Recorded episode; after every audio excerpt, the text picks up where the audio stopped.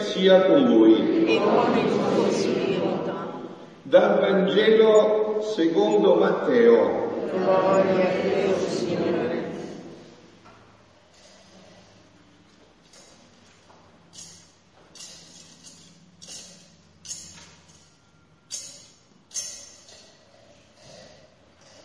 In quel tempo gli undici discepoli andarono in Galilea sul monte che Gesù aveva loro indicato. Quando lo vide si prostrarono, essi però dubitarono. Gesù si avvicinò e disse loro, a me è stato dato ogni potere in cielo e sulla terra.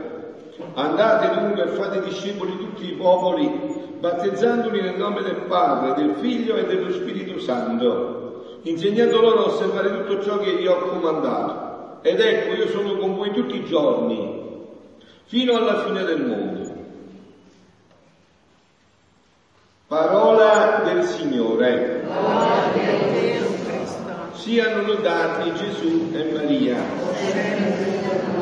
Viviamo questa grande solennità dell'ascensione, sono trascorsi 40 giorni dalla risurrezione e Gesù, dopo aver confermato i suoi, ritorna al Padre, però è un ritorno che lascia la presenza e la sua presenza non ci lascia mai, no? Quindi è qualcosa di grande, perciò vorrei iniziare proprio da quello che dice San Paolo nella seconda lettura.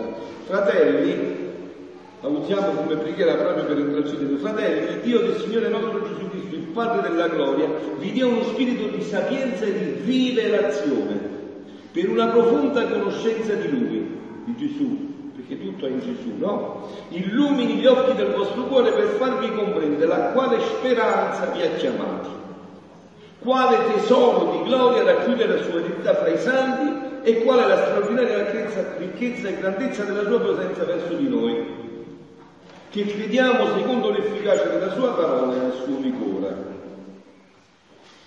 Archimede diceva, datemi una leva e un punto di appoggio e io solleverò il mondo. Una leva è un punto d'appoggio. Ci sono dei concetti principali su cui far leva per capire tutto. E da questo non è escluso neanche la Bibbia, la parola di Dio. Sono dei concetti principali in cui si può entrare attraverso quei concetti nel cuore di tutta la Sacra Scrittura. Uno di questi concetti è senza dubbio questo, no? Avete sentito che eh, nella prima lettura abbiamo letto che egli, Gesù, si mostrò a essi vivo, dopo della risurrezione, con molte prove durante 40 giorni. 40 in questo tempo sacro, adesso non posso fermarmi, voi sapete, 40 anni di ebrei nel deserto, c'è tutta una simbologia chiara per questo 40, no? 40 giorni apparendo loro e parlando delle cose riguardanti il regno di Dio. Ecco il concetto chiave. Questo è il concetto chiave. Uno dei concetti principali della Bibbia è il regno di Dio. Il regno di Dio. Questo è il concetto chiave, uno dei punti in cui si può entrare in tutta la parola di Dio, perché l'attraversa tutta. Da Genesi ad Apocalisse è tutta attraversata da questo regno di Dio. E Gesù in questi 40 giorni ha parlato principalmente di questo, riguardando le cose del regno di Dio. Oh, ma voi che conoscete di questo regno di Dio? Eh? Che cosa sapete di questo regno di Dio? Eppure uno dei concetti principali della Sacra Scrittura, il regno di Dio.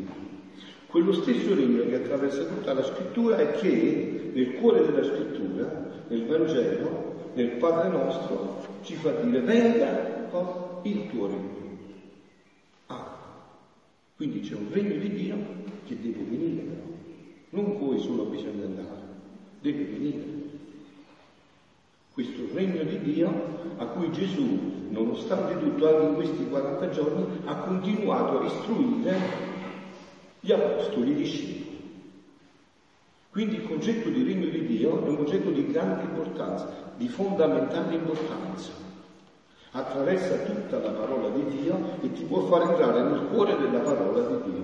Perciò Archimede diceva giusto, datemi una leva, un punto d'appoggio, io solleverò il mondo. E adesso io di questo voglio parlare, perché la scissione, se non è vista qua, non è capita neanche questo. Non serve che facciamo le favolette, raccontiamo le no, per andare nel cuore di questa scissione. Questi 40 giorni in cui Gesù si è fermato a istruire i suoi apostoli, che cosa gli ha detto?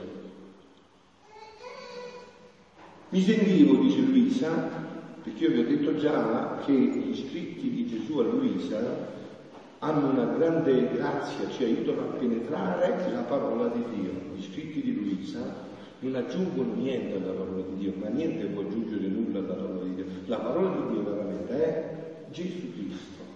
In Gesù Cristo Dio ha detto tutto. No, ieri il Papa, parlando a Genova, ai sacerdoti, religiosi, religiosi, ha detto, ma noi che dobbiamo fare per evangelizzare? No, Gesù ha detto, guarda, guardate Gesù Cristo che faceva Gesù Cristo fate anche voi. Questo bisogna fare, quello che faceva Gesù Cristo. Lui è la via, lui è la verità, lui è la vita, lui è la luce, lui è la grazia, lui è la potenza, lui è l'amore, lui è la grandezza. Diceva San Paolo, eh, Paolo VI in un discorso, io non finirei mai di parlare di lui, no? Quindi tutto sta in Gesù Cristo. Anche questo regno, per vederlo, bisogna vedere in Gesù Cristo e in, ciò, in chi ha, eh, vissuto in pienezza Gesù Cristo, cioè Maria Santissima dove questo regno si è totalmente, pienamente realizzato. Allora, voi volete adesso che si realizzi stasera per voi, stasera qua, questa parola che abbiamo proclamato, perché la parola di Dio è viva, efficace, come spada tagliatrice cioè, che taglia eh, due, tu, fino al midollo delle ossa, entra dentro, la parola di Dio è viva e zampillante. Volete che stasera si realizzi qua per voi questa parola vi dia uno spirito di sapienza e di rivelazione e io vi aiuterò a farvi entrare questo spirito di sapienza e di rivelazione. Mi sentivo tutta investita dal volere supremo, il quale tirandomi nella sua luce immensa mi faceva vedere l'ordine della creazione, come ciascuno stava al suo posto assegnato dal suo creatore. Tutto un posto nel piano di Dio, niente per caso, il caso non c'è. Il caso è un concetto di pagani, noi abbiamo le Dio incidenze, tutto è stabilito da Dio e ognuno ha il suo posto.